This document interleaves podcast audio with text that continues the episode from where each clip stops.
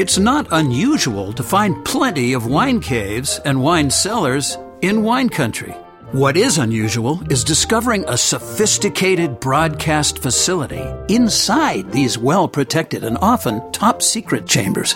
But maybe it really isn't that surprising that America's number one wine broadcast originates from the soul of wine country. And it is our great privilege to do all we can to inspire you.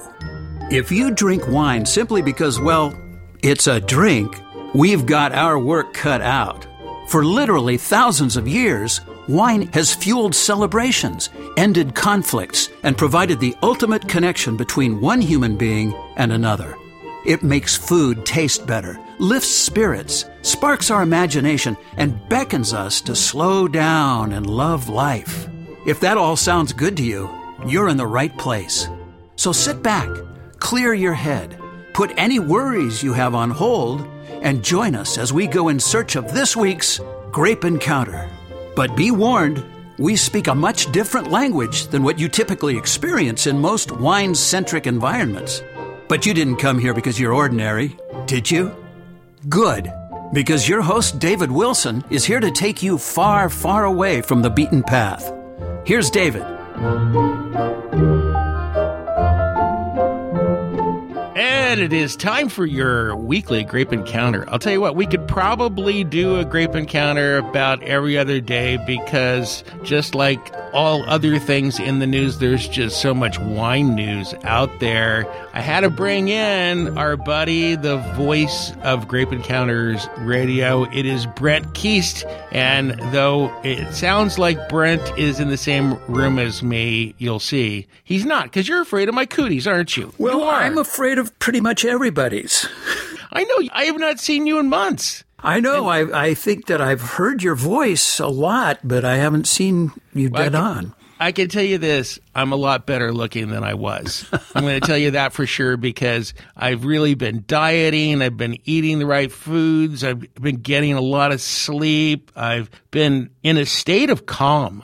I'm just trying to stay calm and just process everything. That's right? terrific. Yeah, I'm doing pretty good though. Yeah. But with all of the very, very important and solemn issues that we're dealing with right now, they really are uh, issues that are spreading into every aspect of our life and our world. And I, I feel sometimes, Brent, like when I'm sitting, you know, here in the studio and I'm just talking about wine. It's kind of a, in a way, a frivolous thing, right? It's a fun thing and it's in a way, a way to just sort of distance yourself from all of the crazy stuff that happens in day to day life.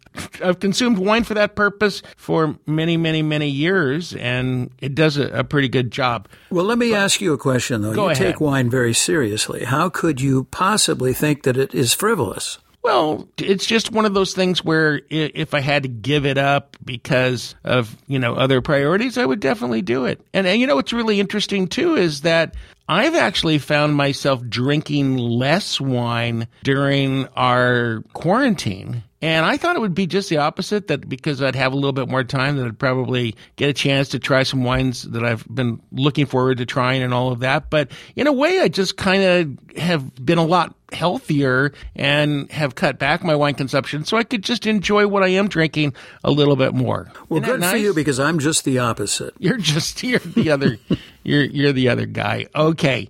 Well, first I want to just jump in in a general sense and talk about what's going on and and this is the COVID-19 part of it because if I had done this show yesterday, it would be a very different message than doing the show today because literally Governor Newsom of California, where we live, just announced a mandatory face mask rule for California. Period. Out, Did you- did uh, you know that's that? indoor, though, not both outdoor and indoor, is it? Uh, You know, I don't know if I know the answer to that question. I'm assuming it's not outdoors, but boy, mandatory. I guess he's looking at just the huge increase in cases all over the country, and you know, uh, and and we're going to talk about some political things here today. But I'm not going to get political about it. I'm just going to say that it definitely frightens me because when we first went into quarantine, there were just a matter of hundreds of cases that had been recorded. Now we've got millions of cases recorded in the U.S. and everybody's in, it just seems like party mood. Do you notice that? Yeah, I think people are getting bored with the whole idea, but I think that that's a dangerous uh, thing to do. Oh, yeah, it, it really is. And uh, somebody was telling me the other day that they went to church, and the church that they attend is a, a really big one, and they were actually in a very celebratory mood because they said not only was every seat in the church filled, but uh, nobody was wearing a mask. And I thought, have we really forgotten this quickly that we can't be letting our, our guard down right now? I mean, we still got to do our part. I think that's a very cavalier attitude to do something like that. Well, and, and you and I both know because look, you work in a really awesome tasting room. And I've been in certainly thousands of tasting rooms in my life. And if there's one thing that can be said about tasting rooms, it's that they're intimate typically. That, you know, there tends to be this bit of a crush up near the bar where people are trying to get to the next sample and the next sample. It's very close quarters. And I think most people know I have a wine tasting room of my own. It just supports the show and it's there for you to better understand the uh, Grape Encounters way of life, right? Right. Now you you've tried Zoom tasting, right? Using Oh Zoom? yeah, oh yeah, yeah. Now what yeah, how did that definitely work out? What do you think of that? I think it's a great idea. It's a great alternative. It's got some really interesting implications for other things that we can do in the future that don't have anything to do with COVID 19. But uh, all that being said, I've been a little bit disappointed in the fact that a lot of these virtual tastings are just the same old, same old, even after a few short months. And I take my hat off to places that are getting super creative, but it can't just be about, okay, buy three bottles or four bottles or two bottles of our wine and we'll send it to you and we'll we'll have a tasting. Well, see, my experience with it is is that I have lost that intimacy that I get in a in-person type of encounter. Oh yeah. So you've done it as well? Yes, uh, attended some. I've never led one, but see, I think a Zoom meeting also has to be led by someone. Right. And that kind of breaks down the intimacy because it's not a, really a two way conversation at that point. Right. Yeah, exactly. And if there's a lot of people on that Zoom conference call too, it uh, I imagine just becomes a circus, right? Absolutely. And people forget to mute their mics and all kinds of crazy things. Yeah, but points for trying. And I think a lot of people who run wineries and tasting rooms will tell you that they've had a great time doing it and it's created a connection between themselves and their customers that didn't exist otherwise. The only time that they would have a face-to-face encounter with, you know, somebody who is interested in their wines is going to be at the tasting room and now they can touch people wherever they are a- a- anytime everybody wants to get together and do that. So Well, yeah, the uh, ones that's that a- I've that's a good attended thing, right? is Yeah. that it is led by a star winemaker. And at that point, you'd never have a chance to actually interface with somebody like that. The star is usually in the back room or attending some sort of big seminar or whatever. And this way, you get to see the real guy. No, exactly, and and actually ask them questions and communicate with them. And I think the advantage that the consumer has is that not everybody feels comfortable talking in a situation like that. So as long as you can put your shy to the side, chances are you can have a really meaningful conversation with somebody that you wouldn't otherwise have access to. Right. And if you are shy, you don't have to, to ask questions. You can just be there and absorb what everybody else is asking. just a fly on the wall. And you know what? Nobody's even checking to see if you're just drinking white Zinfandel. they're, they're Well, you know, they they'll kick you out of the Zoom meeting if you do do that. You know, we're going to have to take a break here in a second, but one of the things that I really think is awesome is that some of the wineries, I don't know how many are doing this, but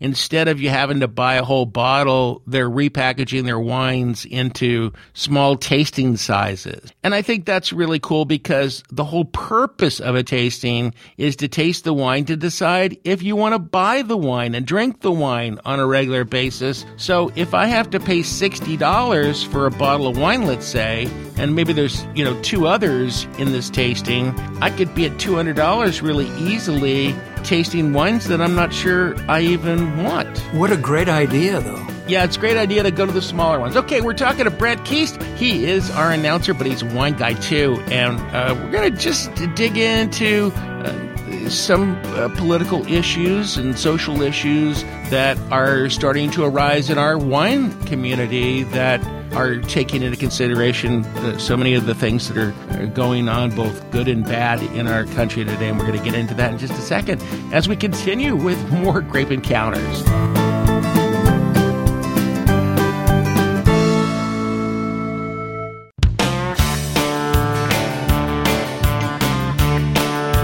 Right, so here is a question I'm not sure it's easy to get the answer correct on this one. I certainly did not answer it correctly, but that's because I think the information has changed in recent years as well. The question is who drinks more wine and who drinks more beer, conservatives or liberal? Okay, and I'm not. That's tricky. I am not going to try to draw any major conclusion off of this, mind you. But Brent Keast, you have a lot of people walk up to you and want to taste a wine. Uh, you you may know whether they're conservative or liberal because you have some experience with them, or you, you may not. But do you have any guesses as to who drinks what? You know what? I'm sure that my prejudices are completely skewed, but I'd say um, that uh, liberals drink more wine than conservatives. You say liberals drink more wine than conservatives? Yes, I, that's my guess. You would be right. Oh, wow. You would be absolutely right. And what's interesting about it is that not too many years back, I saw a very similar study that was done, and it was just the opposite. Liberals were drinking beer and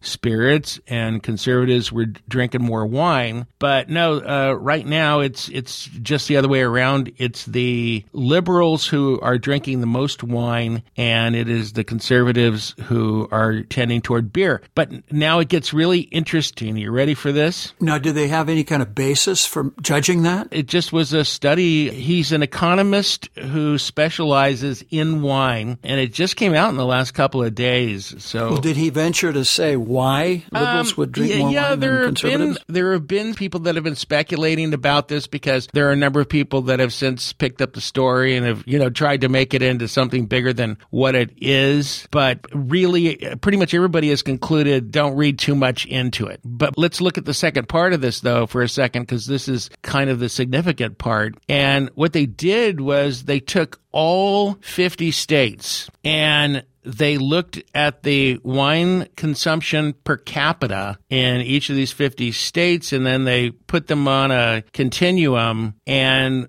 what they discovered is there was a pretty close to dead on correlation. Get this between the states who drank the least amount of wine and their support for the current president. Hmm. Isn't that interesting? In other words, states that tend not to drink very much wine were states that lean much more strongly toward Donald Trump. And again, again, I wouldn't try to manipulate an election on the basis of that data in, in particular, but I guess it would be safe to say that if you're a conservative and you're trying to whip up votes, you might go to places where there are wine drinkers. It's, Yeah. It's, yeah, it's not hard and fast rule. That's for sure. Yeah. So I am looking at this story about this study. And like I said, they've got this continuum that they've placed the states on. And it, just as you look at the states that drink very little wine, they tend to skew quite conservative. And the more that they drink in terms of wine, the more liberal the state becomes. So that, it's, uh, this is, of course, this is in the San Is it the wine that makes them liberal? I don't know, but It's the is- beer that makes them conservative? I don't know. But by the way, this is in the San Francisco Chronicle. Oh, okay. And the author of this story, her name is Esther Mobley. And Esther, uh, you're up there in the Bay Area, and I sent you a note asking you to give me a, a shout. Maybe you didn't get it. But anyway, I'd love to get her on and just kind of uh, talk about this a little bit. Anyway, so. Uh, The governor of California and Nancy Pelosi both own wineries. Yeah, well, oh yes, and and yeah, we're going to talk about that a little bit more. We can talk about it now. This is an interesting thing. You know, we are talking about the fact that Governor Newsom is now requiring everybody to wear a mask, and you know, all of the decisions that he's made over the past three months haven't necessarily been very kind to the wine industry. But it it does bear mentioning the fact that Governor Newsom is a winery owner and a darn good one too. I I mean, the winery is a darn good you've one. Had you've had his wine. Well, yeah, PlumpJack. Oh yes, You've got to be familiar Yeah. with PlumpJack. I mean, really, really decent wines. So um, he's a winery owner, as is Nancy Pelosi. But by the way, there are lots and lots of politicians that own winery. You know, that that is for sure. So uh, that's that's not unusual. Anyway, so that's a, a, a little bit of something to chew on. We're gonna uh, jump into some other topics here in just a second. One of the things that I had wanted to actually do a story on is a movie that came out in March.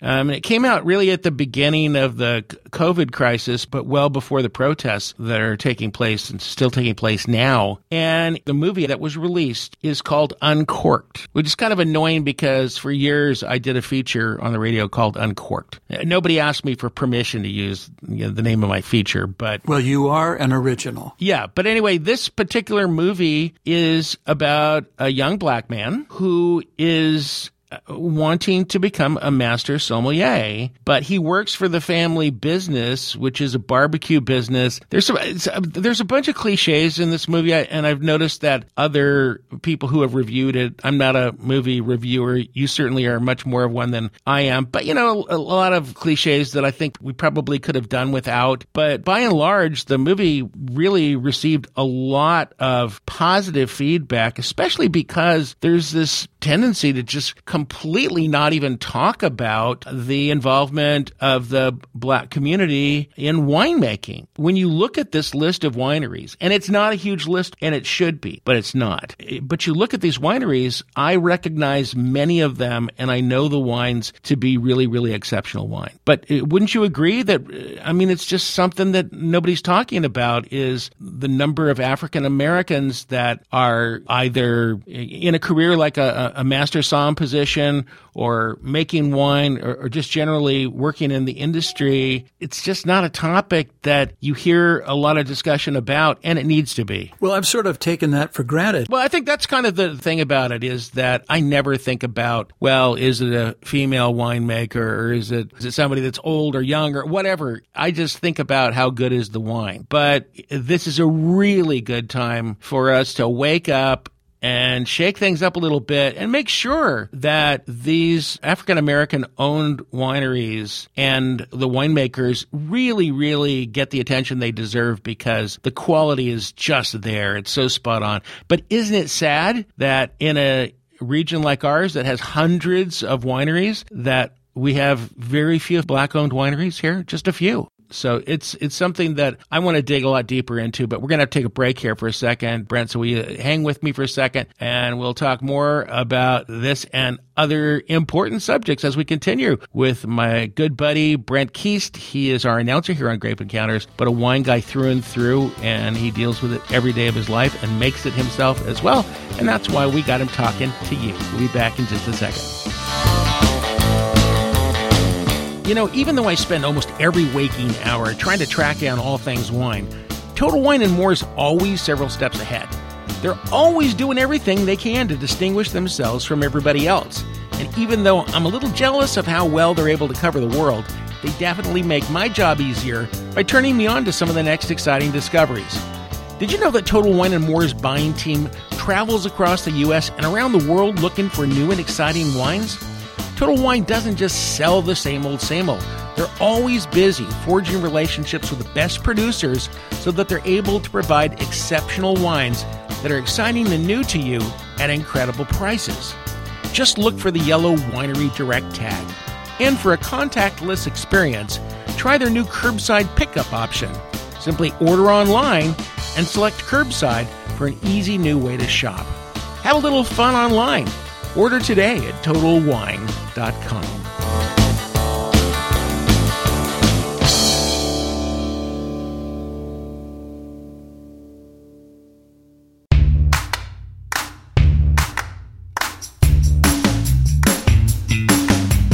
We're back with more Grape Encounters.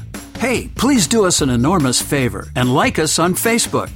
It's the very best way to learn about other opportunities that we may not share on the broadcast. Also, join our mailing list on grapeencounters.com. Listeners on our contact list receive some exclusive opportunities. Become an insider. Enough said. Here's your wine captain, David Wilson. And back with Grape Encounters Radio, it was actually, I think, the first movie that I watched when I had to jump into quarantine. A movie called Uncorked, streaming on Netflix. A really, really, really decent movie, but my friend Brent Keast, who is the movie guy in this world, hasn't even seen it. Did that movie make wide release? Uh, no, it was Netflix. It re- was released on Netflix by Netflix. Okay, that's probably why I haven't heard. But that seems like pretty wide release to me, actually. Well, actually, I think that is the biggest theater operating now.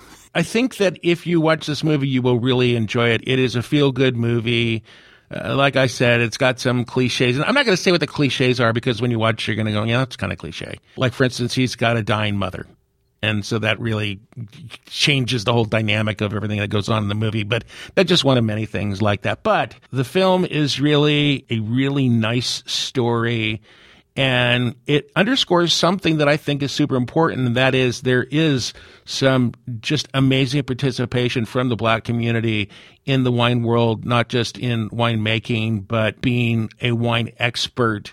And we need to see a lot more of it. And I think movies like this really open up your eyes. And uh, certainly, if I was somebody who was interested in exploring being one of these, you know, very noble people that we call master somms who know everything about everything, then, you know, this movie would certainly encourage me in the, in the right direction. So it's a lot of fun. And I think what's really super interesting, Brent, is just how we're starting to understand this whole concept of sommelier, which is just something that for decades and decades and decades, we just heard it. it was this pretentious word, and somebody came along and they cut it down from sommelier to somm, S O M M, and then somms became cool. Here's a question Did it have any actual sommeliers in it? And any stars? Uh, no, I uh, not really, and I don't know if they had any consulting somms.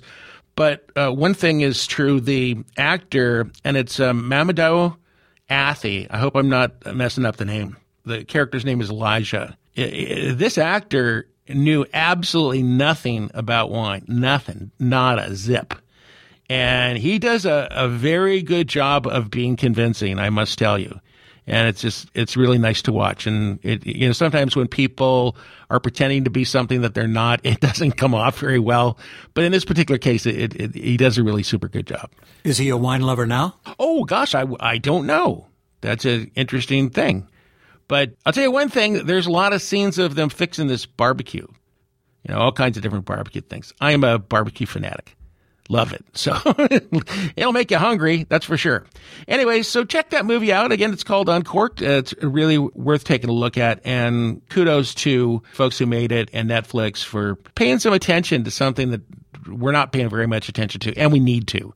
We definitely need to. But you know, going back to the number of people who are making wine who are of African American descent, it's a pretty significant list. And I'll tell you something too. Wine Enthusiast magazine just came out. I literally in the last few days came out with what they call a global guide to black owned wine labels. And they've got pretty much an entire list by country and the United States, you know, really has a significant number of African American winemakers, but it's still, you know, it's small. We're talking about 30 something, let's say, that are on this list. I'm sure that there are more than that. But then you get into other countries European countries as an example, you're going to find just very few, like next to none. But I think we're just neck and neck with them here in California. Well, actually, I shouldn't say just California because there are folks of African American descent that are making wines all over the country right now in some interesting places. And I might add, making some interesting wines as two varietals that you don't necessarily see a lot of, and even toying around with other ingredients to make the wine that does not include grapes. So what do you think oh, of that? Really? Yeah. Exactly. Like mead or something like that? Yeah, things like mead and um, other fermentables. There's some really, really um, interesting things that are being done. And I would say largely California, but you can go just about anywhere from Missouri to New York, you name it, regions, even in Kansas, where they're making wines as well. So it's all over the country, and it is a movement, and it is uh, definitely getting some traction right now. So I'm glad to report that, and uh, I'm going to do a better job here of paying attention to that part of the winemaking industry because it deserves a lot more attention than it's getting. So shame on me and anybody else that hasn't covered it like we should. Uh, by the way, I was talking about some unusual things. Um, there's a winery called ENAT, E N A T Winery. They're located in East Oakland and started in uh, 1999 and they specialize in something called tej it's t-e-j and it's a hmm. traditional ethiopian honey wine so mead would be right hmm. interesting yeah mead and honey wines basically um, the same thing. But in terms of varietals, it really runs the gamut, everything that you can possibly think of. One thing that I'll also tell you is is that a lot of these wineries, a good percentage of these wineries, not unlike the rest of the wineries that are making wine, they are celebrity owned, whether it's uh, musicians or uh, sports figures, that sort of thing. Obviously, that's a really super common thing in general in the wine industry and there's no difference where black winemakers are concerned hmm. as well. And it takes a lot of money to get into the business. So that's, um, uh, you know, sometimes that's the only way is you, got to have the money to begin with. What do they say? The best way to make a million dollars in the wine industry is start with two million. Yeah, something like that. Uh, but this is where I want to jump in though and make an important point, and it's this: the one thing that is really awesome about winemaking is that it's accessible. And now I'm going to contradict what I just said that it takes a lot of money to make wine. But if you are interested in becoming a winemaker and you think that you don't have the opportunity because it's just cost prohibitive, the truth is there are lots of entry points now where you can get into winemaking by working with collectives, working with custom crush facilities. You don't have to plant any grapes.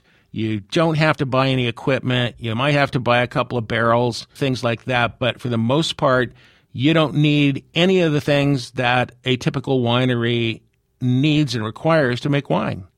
You just need somebody to point you in the right direction. Well, I think it does take a lot of money to become a major brand, though, because yeah, I think of course. their expenditures are mostly in marketing and right. branding. However, you can make some great, great wine as a small producer. Yeah, absolutely. All right, hey, we've got to take a quick break here. We're talking to Brent Keast, and uh, Brent, uh, pretty soon you get to go back to work. Ah, yes. Good. Okay, good. All right, we're talking to Brad Keast. He is our announcer here at Grape Encounters, and we're just talking about a number of things related to the wine industry and how it relates to politics today and the important issues that we as a country, we as a world are facing right now. And it's nice for me personally to get an opportunity to focus some attention on some things that really deserve more attention than they're getting. I think we're all learning a big lesson about that and got to do what's right here. So we'll, we'll do that. By the way, there really is a terrific resource that you can dig into if you'd like to know more about African American vintners. It is the Association of African American Vintners.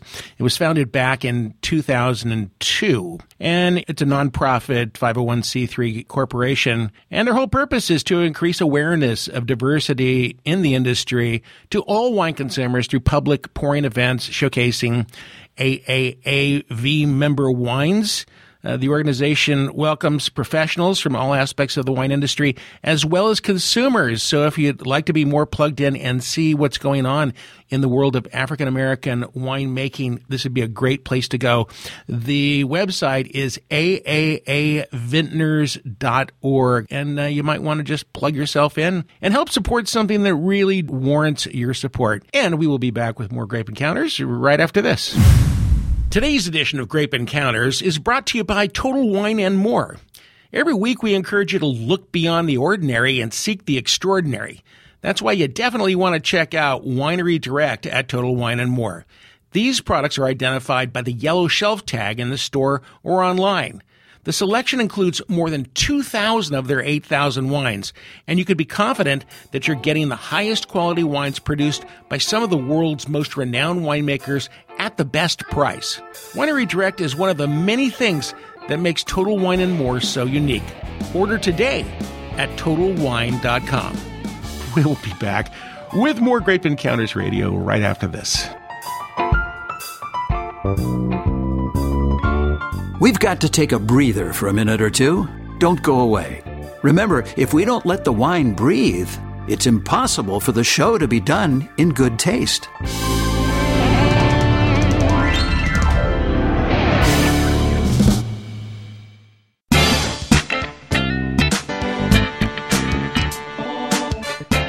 Right, well, the country is trying to get back into the swing of things, getting back to its old ways. But as far as wine is concerned, I think it's going to be a while before we can enjoy wine the way that we used to enjoy wine. Uh, you know, albeit there are some interesting new ways to imbibe, and that's great. But the the way that we used to do it, I don't think that's going to come barreling back very soon. Anyway, I've got uh, Brent Keystone. Brent, Hi. what are they saying around La Cuvier in terms Well, of right what now are they, going to they do? are serving food, and it's a sit-down affair. It's outdoors. And usually, the people who are tasting it, all the glasses are stacked on the table, and every wine has already been poured before the taster arrives. Right. And then the uh, tasting room host stands back six feet wearing a mask and tells them what they're drinking and eating.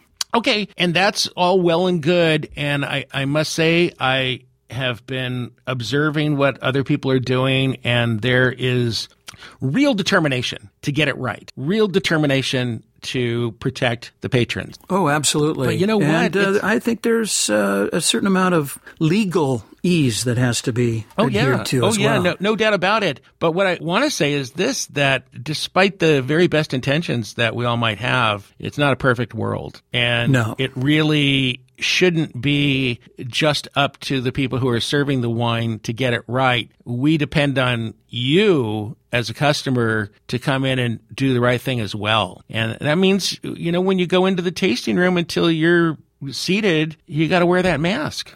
Right. You got to do that. Well, no one is uh, even going into the tasting room at our winery. They So they're, it's all out, they're outside. You've got that big outdoor patio area, which is really lovely there. So, yeah, so the and so some let me understand. Adirondack chairs that where they can look out over the bluff, and it's it's pretty nice. So let me understand this. Then they have to call in advance. They have to make a reservation. We're going to tell them this is what we're serving for the day. Is it going to be more than one entree that you serve, or it just be a different thing each day? How's that work? Well, the, the, the entree actually is five different pairings that, Oh, that are designed to go with a wine. Excellent. And so you eat the pairing in the proper rotation as you drink the wine. I got you. Yeah. Well, that's and I've and I've And uh, I think, uh, yeah, you, you do have to have an appointment because they have to set the table for you and get that Yeah. all set up ahead of time. Now, I, I want to talk about something that has been going on for about the last 30 days here in California, and it's just, it's pure insanity, if you ask me. Is if you are a wine bar or a regular bar and you wanted to get open like a lot of businesses were opening in what we called phase two, then you had to do something that you probably aren't used to doing, and that is you have to become a restaurant. It Yeah. was, it was just the strangest response to COVID 19. I still don't get it. They said, okay, you're a wine bar and we can't let you open up unless you're serving food too. Now think about this for a second. If I pour you a glass of wine, hypothetically, I could use a clean towel or a rubber glove uh, to hand you the wine. I never touch the glass. I pour the wine in and it's a completely touch-free situation, right? But Uh, now yeah, I'm correct. Now I'm going to serve you food, and I'm not t- talking about necessarily what you guys are doing, but I'm a wine bar, and now I've got to serve food. And by the way, it had to be substantial food. In other words, I couldn't just give you granola bar. It had to be real food. So now.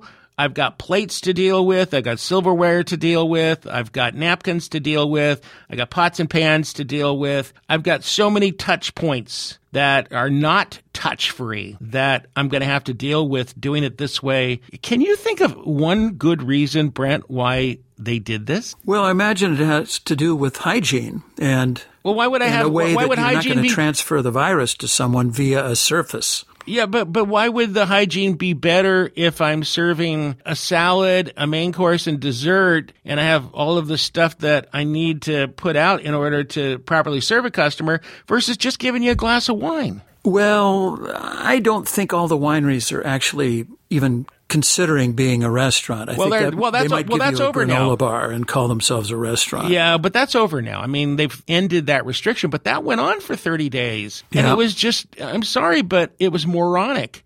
Well, didn't you get a dictum or a, a list of things that you had to adhere to Oh, in gosh, order to yes. open? Oh, gosh, yes. With, with something like eight pages and Oh, 73 yeah. bullet points, something like that? And subject to so much interpretation, and it has you just jumping through hoops. And I want to be really clear about this, okay? I'm not objecting to that. I think we've got to do everything we possibly can to be safe.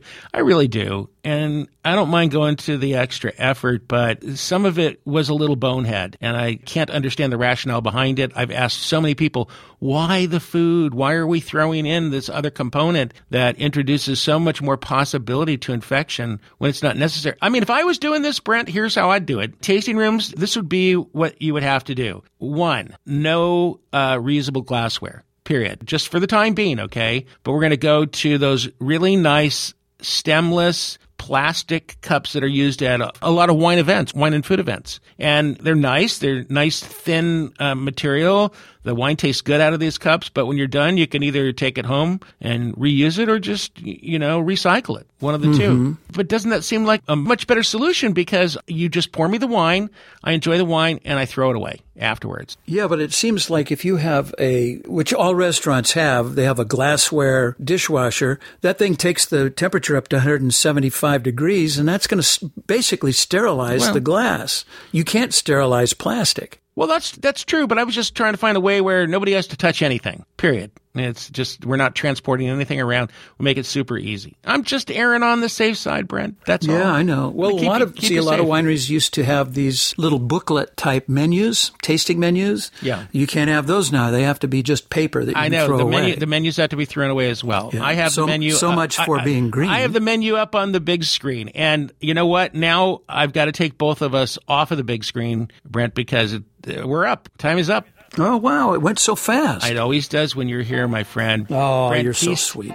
He is an actor. He is a writer. He is a director. He is a winemaker. He works in a tasting room. He does voiceover work all over the country. And he's our guy, and we're proud to have him. Brent, Well, thank you. I'm just a guy who can't say no. Hey, thanks a lot for being with me today. I really appreciate it a lot. You know, hopefully I'm going to see you face to face sometime soon, but this is the next best thing. All right. All right, that's going to do it for Grape Encounters today. Going to be back here next week. And again, my deepest thanks to Brent for coming out from behind the microphone and hanging with me and talking through some very important subjects. So um, that's going to do it for today. Goodbye. We will see y'all back here next week, same time. I want to remind you that Grape Encounters Radio has been brought to you by Total Wine and More. You know, when you sell over 8,000 wines under one roof, you're going to meet consumers from every walk of life with different tastes and needs. Luckily, Total Wine has everybody covered with their nearly endless selection of wines to choose from, plus a variety of ways to shop. They even have in store pickup and contactless curbside pickup, so you're in and out in a flash. From your favorite picks to rare finds, there's always something new to discover at Total Wine and More. Order today at TotalWine.com.